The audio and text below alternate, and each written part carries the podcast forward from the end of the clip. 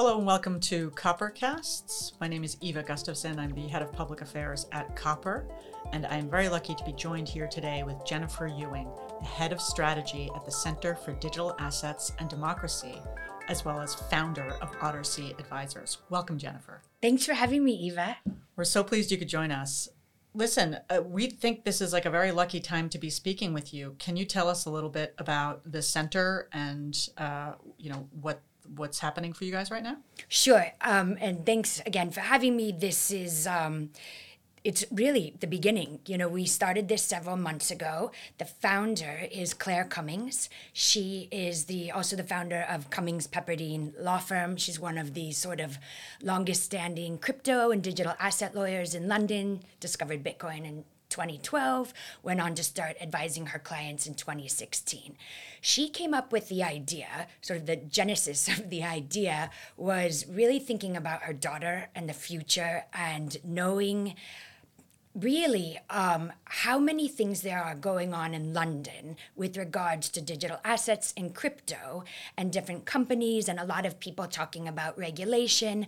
But the one part that seemed to be missing was the policy part and the democracy part and the freedom part. So she asked me um, if I'd like to be part of it and head up strategy because we both bring very different things to the table. Again, she's an attorney. She can do the deep dive into the regulation and the laws, whereas I have spent the last three or four years very involved, sort of talking to different people about different aspects of freedom and democracy. One thing that I've found. Um, that um, has been very interesting, especially over the last three years, is how many people from different sides of, let's call the uh, ideological or the political aisle have come together around certain issues, one being freedom of transaction. And we feel the most important thing about the center is that we are completely nonpartisan. You know, our view is that um, everybody should own and control their own assets with the government and its agencies acting as enabling and um, and, and accountable public servants. This should not be a partisan issue. I think um, while we can disagree on a lot of different things from various political sides of the aisle, um, this is something that we've found was missing in the discussion. And the um, basically the response we've had has been you know, incredibly positive, even for what we were expecting. As you know, um, our launch, our soft launch, will be happening in London on October 12th. And if you walked into the room, um, I think you wouldn't be able to tell is this a crypto event? Is this a political event? Is this a media event? Is this just idea people getting together and discussing thoughts? What we want and what we felt was missing was a conversation where there's just free um, thinking and ide- a respectable and free discussion of ideas and information. And I think you can look at a couple different sides of things. You know, if uh, I've been to a lot of these digital pound events over the last few years, and I would be the first person to uh, jump up, raise my hand, ask the uh, Bank of England representative, well, what about privacy issues when you're talking about the digital pound and central bank digital currencies? And, you know, they sort of said, oh, yeah, nobody's concerned about privacy. And don't worry, the Bank of England is not concerned about what you do in your private life. And um, then they would follow up with true story, by the way. They would follow up by saying, and by the way, if um, you know, if these banks wanted to mess around in your business, they already could do that. And I thought to myself, well, if that is true, that's interesting because that's not the social contract we have with our banks. And yet, fast forward to, um, you know, July this year, and we all saw what happened to um, not only Nigel Farage with regards to Coutts, but the completely different uh, side of the uh, argument of Brexit, shall we say, which was Gina Miller. I mean, Gina Miller, um, she also had her party's um, bank account shut down, and so it's it's here, you know, this sort of control. Um, whether it's the government or the banks or the regulators of our assets. And um, I think it's a dangerous, dangerous, slippery slope, especially for these uh, Western liberal democracies that we live in. It's a lot to take in in terms of the scope for the center um, and so many important topics that you've just named there. Do you have any views yet on how you'd begin to narrow the universe? We do. I mean, the the first thing I think you uh, want to do when you're starting something like this, you is you have your basic principles, which ours is we are nonpartisan, and we feel everybody should own and control their own assets. Okay, that's the basic principle. We don't think many people will have a problem with that statement. If they do, I'd love to I'd love to hear the argument about that. That's exactly the kind of dialogue you might be interested in. Exactly, exactly. I'd love to hear that. But again, it's a free exchange of ideas and information. So what I would love to hear, let's let's do something newsworthy, the, the central bank digital currencies, right? And the example I just gave you with regards to the digital pound and the Bank of England. So they're saying one thing. However, I happen to know a lot of the more, say, freedom fighters causes and more libertarian causes, and even people on the far left liberal um, side of the aisle, they are saying, well, we can't have these central bank digital currencies because that will quickly turn into a Chinese social credit system. Well, there has to be a conversation between these two groups because right now there's so much fear out there. there. There's just a really a lack of discussion. So to answer your question, what we're going to do is we're going to listen to what people want. On the 12th, uh, we're going to have just very few speakers to get the conversation started. And then we want people to jump in and say, this is how these certain uh, digital assets can benefit society, and this is how we're worried about it. And how do we keep the government in check? How do we um, make sure there's a, a smaller state to allow people to use digital assets for what makes sense for them, for their communities, for their families? You know, I often we talk about the democratization of digital assets and banking the unbanked. I mean, these are these are all really important issues especially since lockdown. You know, we've seen, um, although I see the cash usage has just gone up, I think 10% year on year, whether that's because people are trying to budget better or that's because they fear they'll lose out on it. But you can just see the way um, a lot of shops are not allowing cash, right? So you're trying to corral people into one accepted way in which to spend money. And I think that's a very important discussion to have as well. What are the off ramps for people who do not want to be in these programmable systems? These are all critical questions. And I hear from you also the views that have been expressed from public officials, which cause some of these concerns. On the flip side, what is your thinking? Do you feel that the industry has perhaps done itself a disservice at, at any time?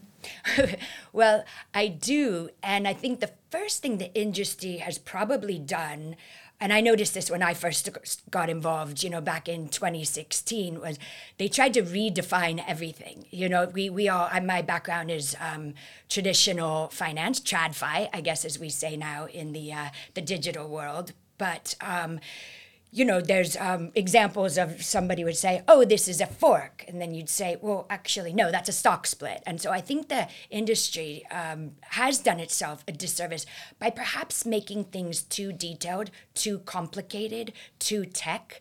And um, while that's wonderful for the, uh, the crypto natives and the guys who are the cryptographers, if you really want mass adoption from institutions and from people, you need to make it easy to understand. The the example I that people give is that HTTPS backslash backslash. You know how many people actually know what that means, and the answer is very very few uh, outside of a deep tech community, and yet something we use every single day. So I think um, it's where you type into your browser. Um, and I think the same is going to be true for blockchain and a lot of the things have in the digital asset world is it'll just be the bones and the skeleton behind the uh, the apps or the businesses or supply chains, things we or or in fact money, things we use every single day. Well, I look really forward to seeing how the center bridges the divide between those two audiences and addresses that vacuum which you referenced earlier uh, of dialogue to look at some of these critical questions. Shifting gears maybe a little bit, uh, if we sort of think about from the more upcoming regulatory and policy debate, we are heading into some elections in a few important jurisdictions. Um, how do you see, uh, if we start with the UK, how do you see the pending UK elections uh, perhaps uh, impacting the debate?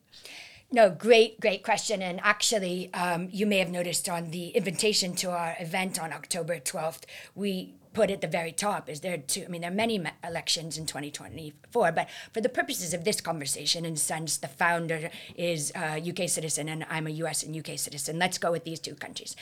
The UK, um, we have our current Prime Minister, Rishi Sunak, is on the record before he was Prime Minister saying these central bank um, digital currencies and the, um, the Bitcoin, it will be interesting because we can program these, right? And for all sorts of good things. Well, um, there are many good things. You could program them for, but there are probably just as many people, especially after the last few years of governmental overreach, that might be fearful of those being programmed. So, one thing I've learned from talking to policymakers in this country, talking to politicians, is how many people just sort of don't want to hear about it. It's too complicated. Getting back to your question a few minutes ago about how has the industry done itself a disservice. So I think it's important, and at the center we want to do this to help uh, you know, at the risk of sounding patronizing, to help educate um, a lot of the policymakers and the politicians so that they understand what's at stake here. So, I would love to hear every single person running for office. What are your views on everything from central bank digital currencies to um, decentralization to Bitcoin to exchanges? Um, I, I, think there needs to be more of a discussion. I know the FCA has made inroads into hiring industry people who understand digital assets better. That's a great move. Let's see more of that and it's it's something that again it's it's the one missing piece. The politics and the and the policy has been missing from the discussion in a lot of these crypto meetups and wonderful events that you know you can there's probably 10 going on today and they're wonderful and talking about the one the things people are building. But let's not live in a vacuum we do need to understand you know the policies and the politicians so yes we need to be talking to the uk policymakers. And comparing that then across the pond to the US, how do you see the debate unfolding there? Sure. And um, obviously, we have elections, presidential elections coming up in November 2024. One of the greatest things, I think, is three of the people running for president um, on both Democrat and Republican side have all come out and said something on um, digital assets on central bank digital currencies. You've got Ron DeSantis, who is the current governor of Florida. He said, if I am elected president, I will ban central bank digital currencies that infringe on people's privacy. Vivek Ramaswamy, also running on the GOP side, has said something similar. And then you have on the Democrat side, Bobby Kennedy Jr., um, who I don't know if you caught this. He also spoke at Bitcoin Miami this year. And, you know, the majority of his speech was about freedom and decentralization and small government and choices. Well, he's running on the Democratic side for president. And he's talking about it as well. So I think that's great. I'd love to hear, again, just like I said with the UK politicians, I'd like to know what everybody running for any office, whether you're a senator, whether you're mayor of a small city, I'd like to know what everybody thinks about these really important issues. And um, tomorrow, actually, uh, September 20th, we have Tom Emmer who's a congressman from Minnesota.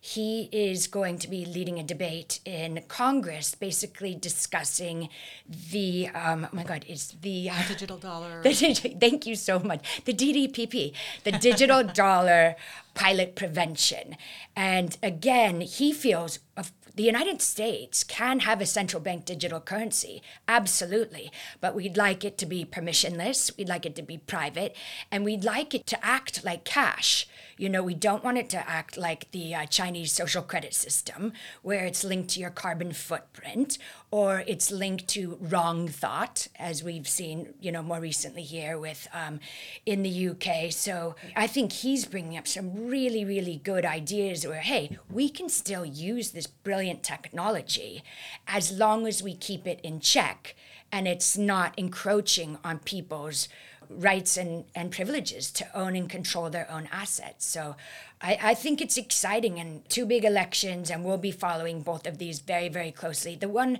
I guess, the benefit, and uh, I know you're American by birth too, so I can say this the benefit I see in the US is we have the state system. So we've seen very much, whether it's during lockdown or during other uh, tax um, issues or issues, um, social and culture issues.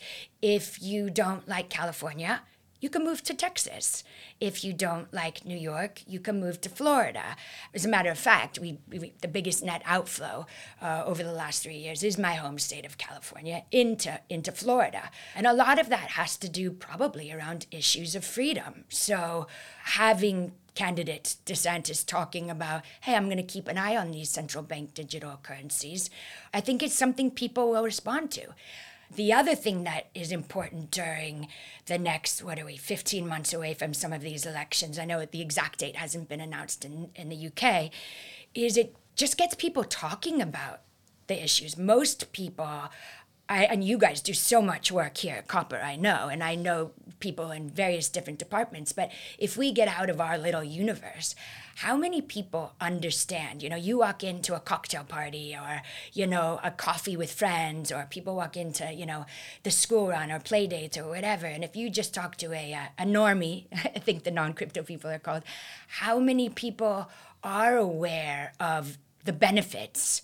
Of you know what this digital economy can do and what blockchain can do and what decentralization can do um, versus some of the the negatives and some of the things we need to keep an eye on. I'd love that conversation to be um, commonplace. Just like you know people have started to talk about you know oh let's look at what's going on with climate or let's look at what's going on in you know various other aspects of the economy. I think it's really really important to bring it to a level where you're talking to people in the, the grocery store or the post office about these things.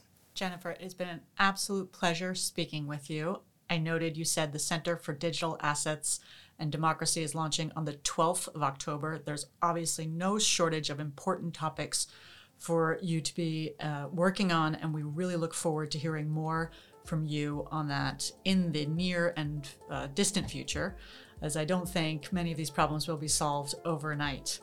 Thank you so much for joining us. Thank you so much, Eva, and um, thanks to Copper as well because you guys are one of the, you know, sort of blue chip names, um, albeit copper colored theme, but one of the blue chip names in um, in London in the space. So well done and congratulations to all you guys have done. Thank you, and we look forward to joining you on the 12th.